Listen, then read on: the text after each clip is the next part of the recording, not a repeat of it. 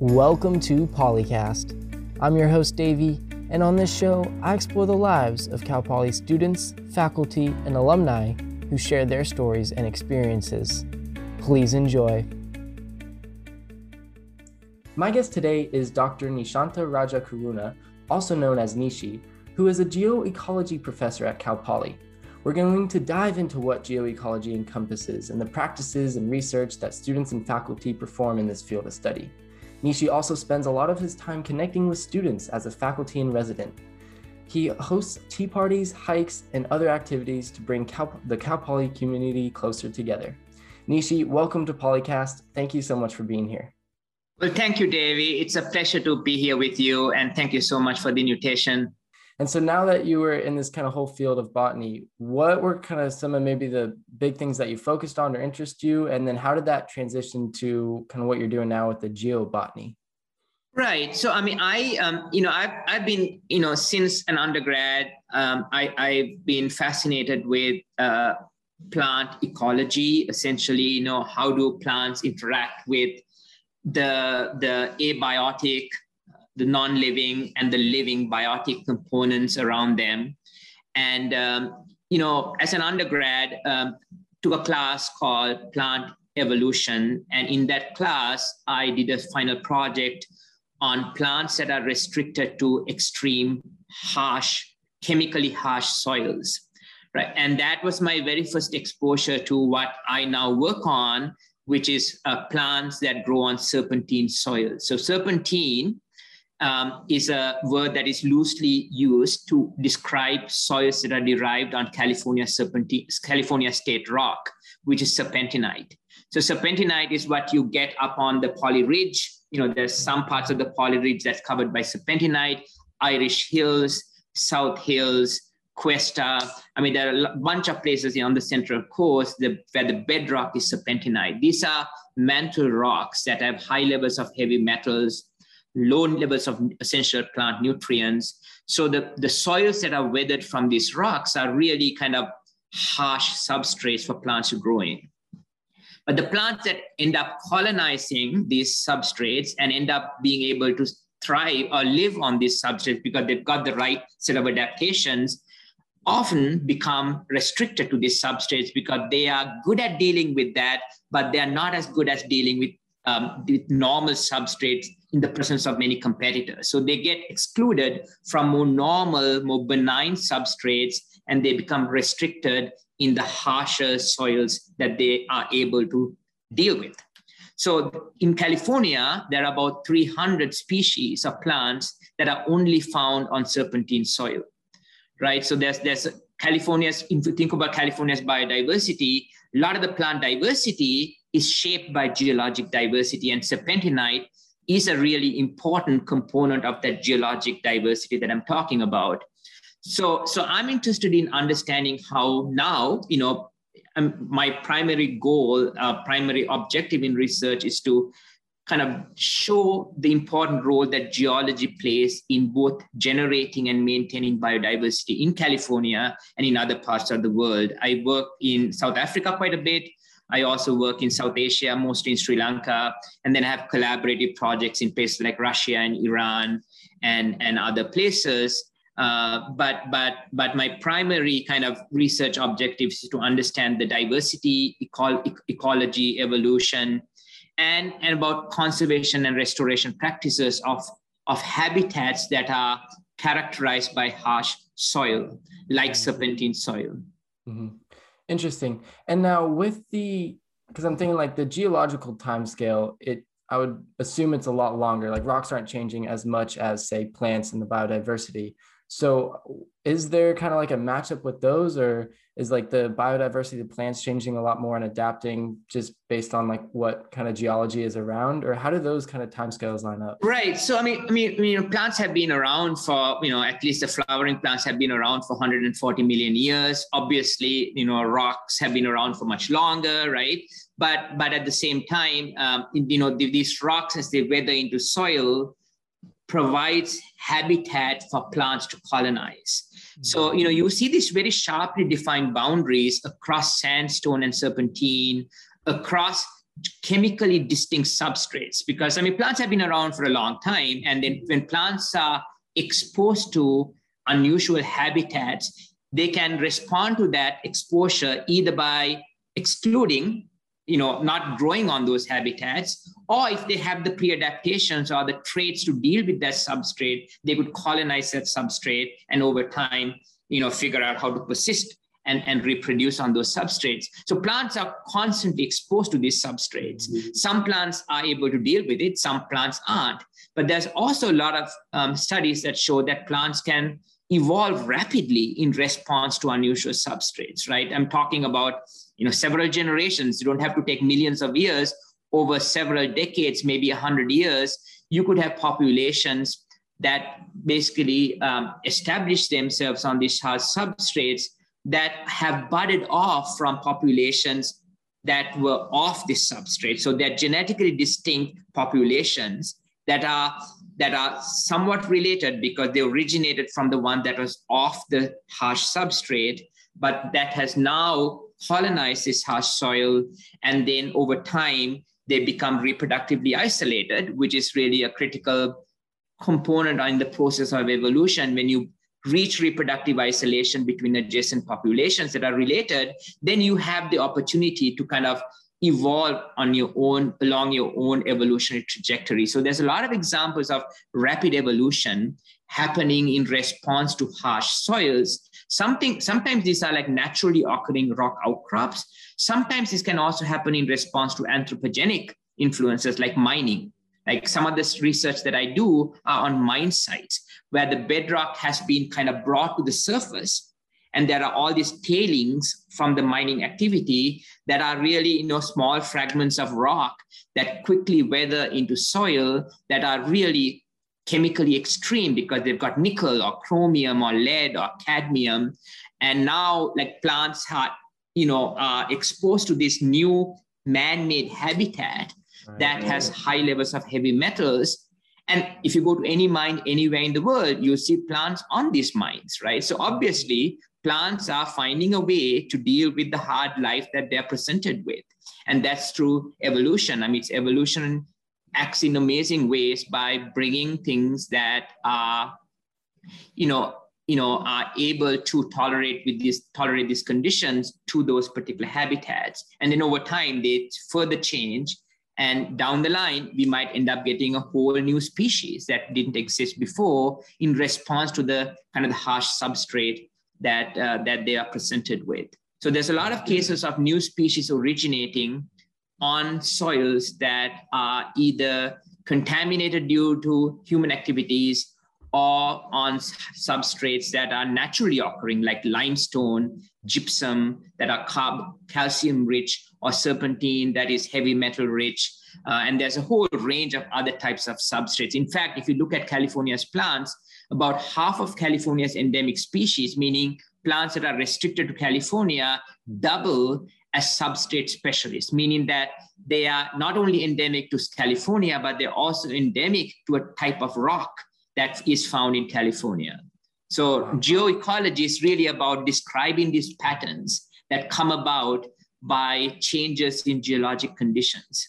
Yeah, that's fascinating. And again, to show that the changes are there and prevalent and happening all the time. That's pretty mutations amazing. happen all the time, right? Yeah. Not that every mutation will end up turning a population into a new species, but even if one in a thousand or one in a million does it, given that mutations are happening all the time, there's, you know, that's how diversity comes about, right? That plants are presented with unique opportunities to you know expand their range and suddenly there are some plants that are pre-adapted or have the right set of traits to be able to tolerate those new conditions which would eventually lead to the origin of a new species could eventually lead to the origin of a new species. So i study evolutionary processes on harsh substrates as well.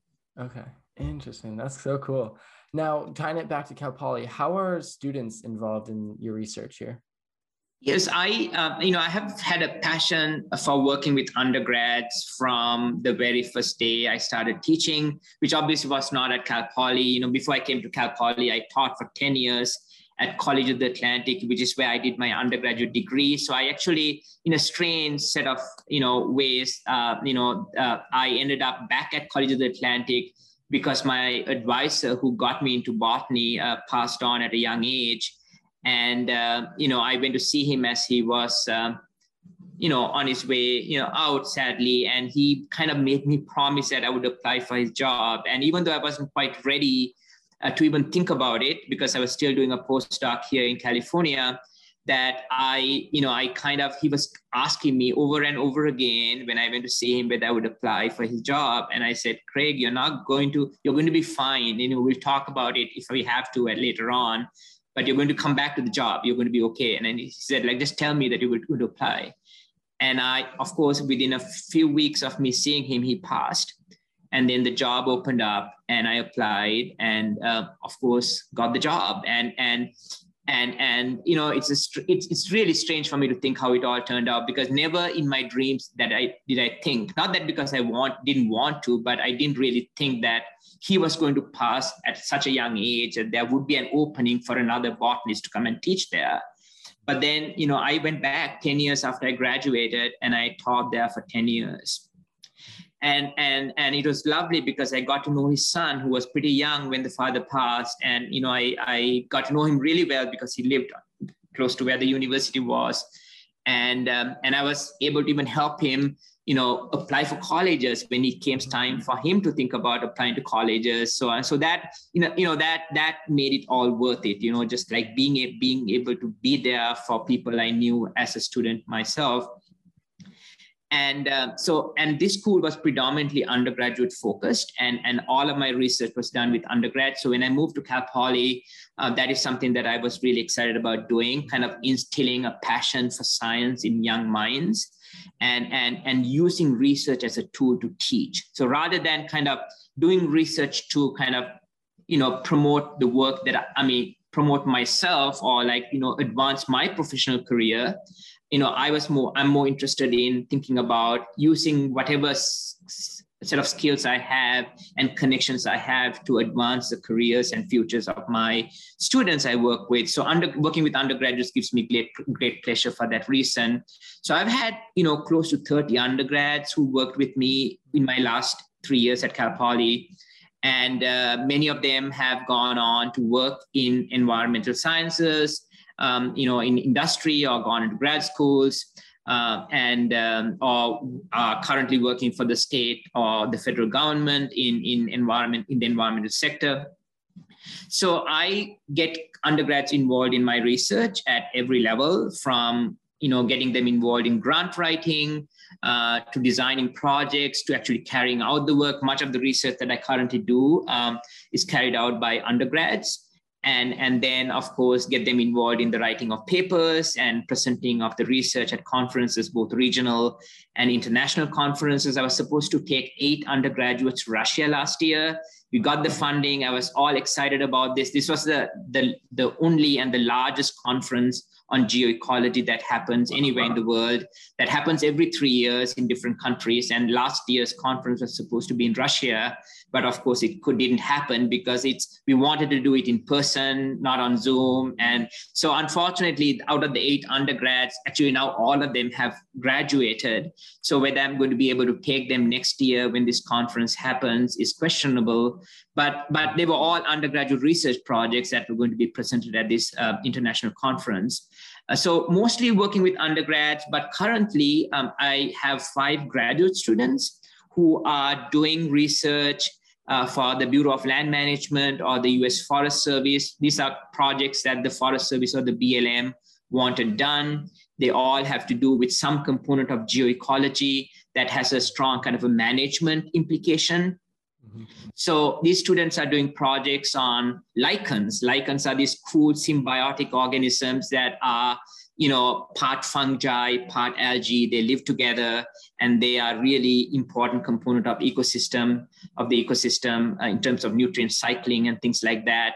Um, they, uh, so I have a student who's work comparing lichen communities on and off of serpentinite rock. So he's comparing lichens that are found on serpentinite and adjacent sandstones outcrops uh, side by side or nearby and then he's comparing how climate influences these geologic relationships between lichen, uh, the, the geologic affinities of lichens by, by sampling lichen diversity from the coast to the inland. So he's got, he's got, you know, sampling sites that are right by the coast, you know, you know 10 15 kilometers inland and further inland and looking at the influence of climate on this kind of lichen substrate relationship. I've got a student who's working on a lichen that is really rare is only found in Montaña de Oro in los osos. Uh, we are trying to declare that as a federally endangered lichen and because that lichens you know lichens are not as exciting as plants. I mean you don't think plants are exciting because most people get excited by animals but lichens don't even get the little bit of attention that plant get plants get in in the conservation world. So there are only currently two lichens listed as federally endangered in north america. So we are hoping that this lichen that has such a restricted uh, distribution i mean only in los osos only on sh- some shrubs, not in every shrub wherever it grows. So it's highly localized, highly restricted. So we are doing ecological surveys and characterizing the habitat to kind of to petition this, this lichen as a case for a federally endangered lichen.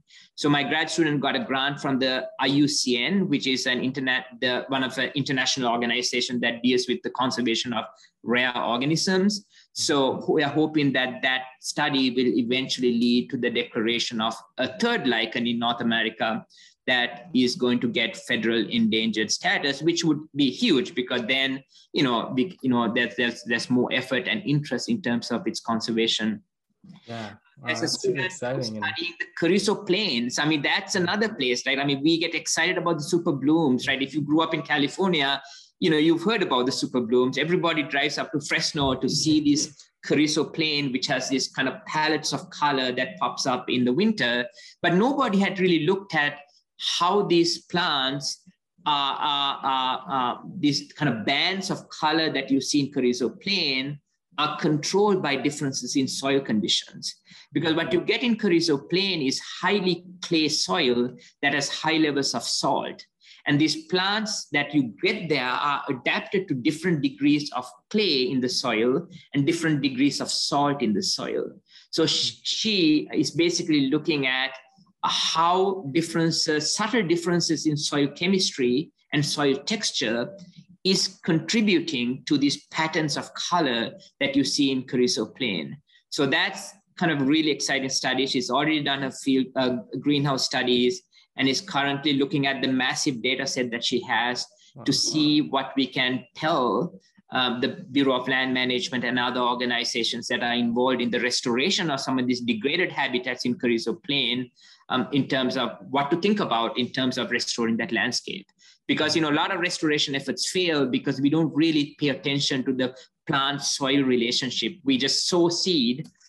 Thinking that something will make it right. But then some plants are very locally adapted to a specific set of ecological conditions. So unless you know what those conditions are, your restoration efforts, however many millions of dollars you spend, may never really take root because you know that you know it's it's just you haven't done the science to do uh, do the restoration well so that's one of the things that we are working on right now with respect to Carrizo Plain. So there are a bunch of other projects with yeah. federally endangered, rare plants and lichens that we're working with, mostly to inform better conservation and restoration practices. So a lot of what I do now, you know, as I've aged, you know, before in my 20s and 30s and 40s, I was most excited about like doing stuff that you know better informed scientific theory ecological theory evolutionary theory. Now i'm still interested in that but i'm getting more interested in what can i do to better inform conservation practices and restoration practices right? Because that's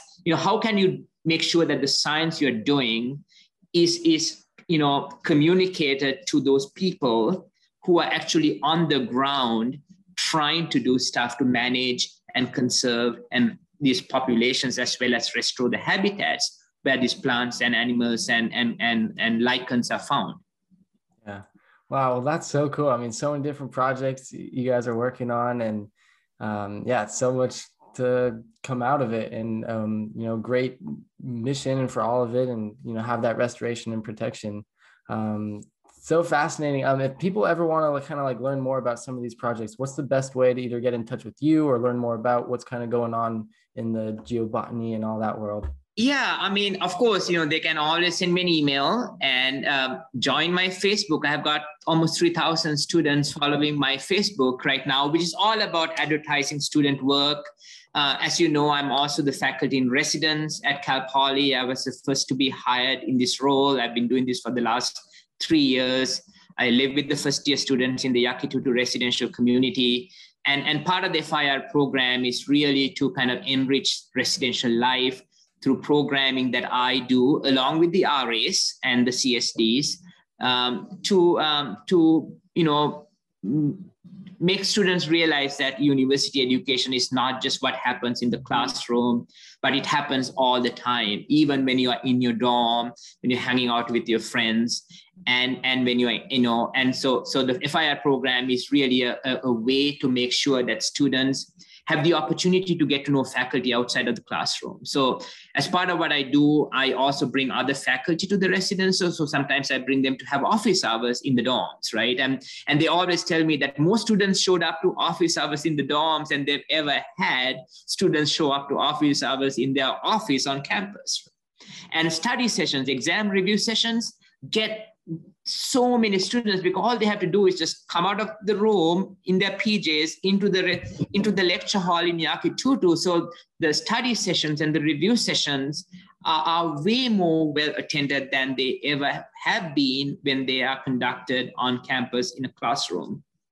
So so you know so so that's another way. So students can reach out to me uh, in my role as fir so a lot of the first year students i get to know them um, and then i you know i get to know them in very informal settings. I mean that's really the key here rather than thinking of me as you've got to go to my office to get advice on geoecology or get advice on international travel or get advice on what to do during your gap year between your undergrad and whatever else you decide to do. You know we can do this over a cup of tea in my apartment or we can go to starbucks and have a cup of coffee or go on a hike and and and talk about uh, academic planning talk about you know what to do in the summer right or you know you know all of these things that students need to be thinking about being exposed to from day one uh, can happen in a very informal, relaxed setting uh, um, in, in this kind of in, in when faculty uh, have opportunities to interact with students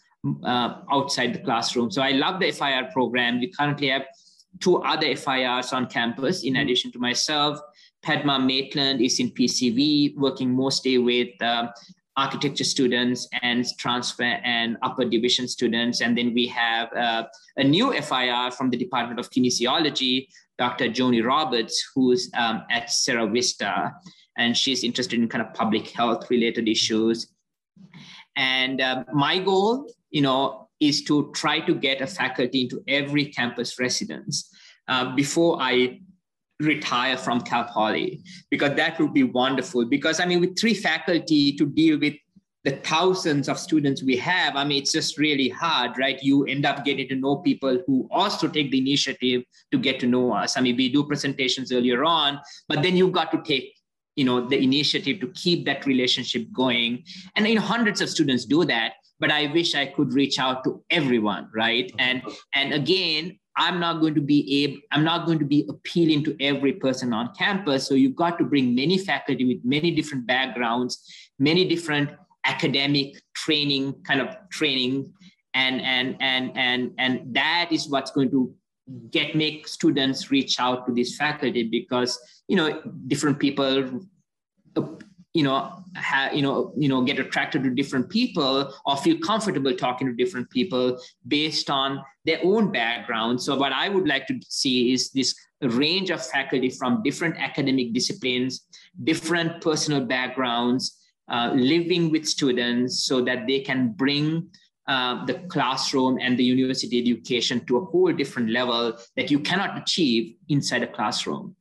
Yeah Well, that's incredible, and you know, best of luck. And I wish I had that when I was, you know, a freshman. You know, that's so great you're doing that. So we really appreciate people like you. And again, thank you so much for coming on here and sharing all these incredible stories. And yeah, we hope to see you around some more on campus.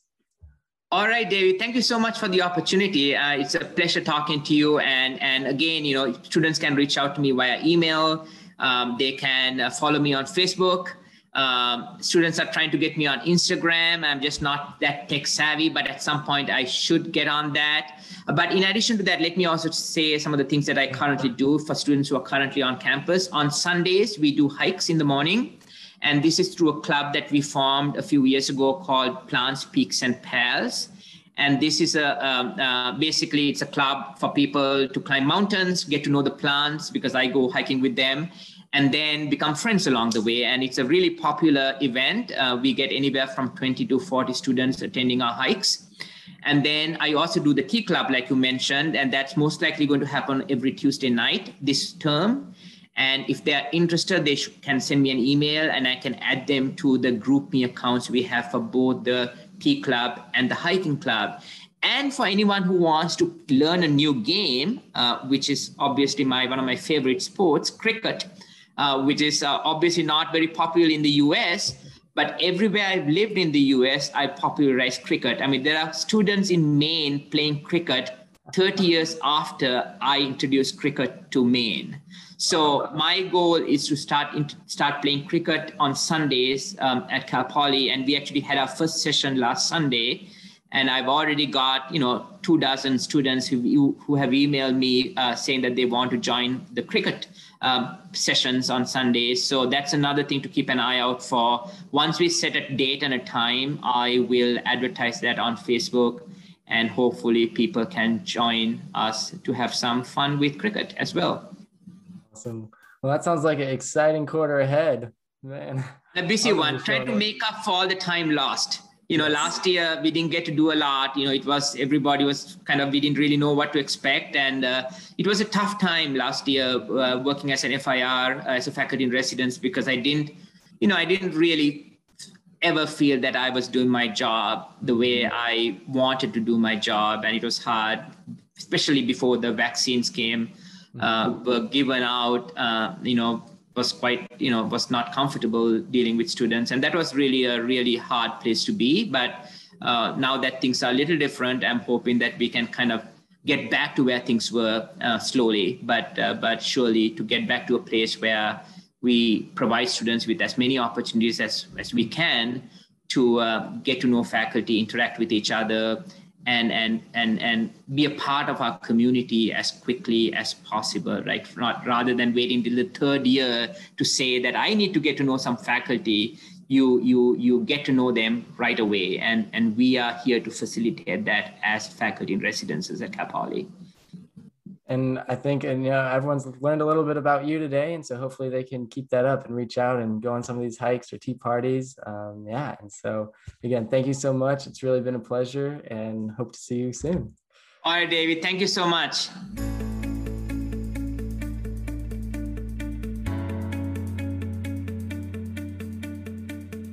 Thank you so much for listening.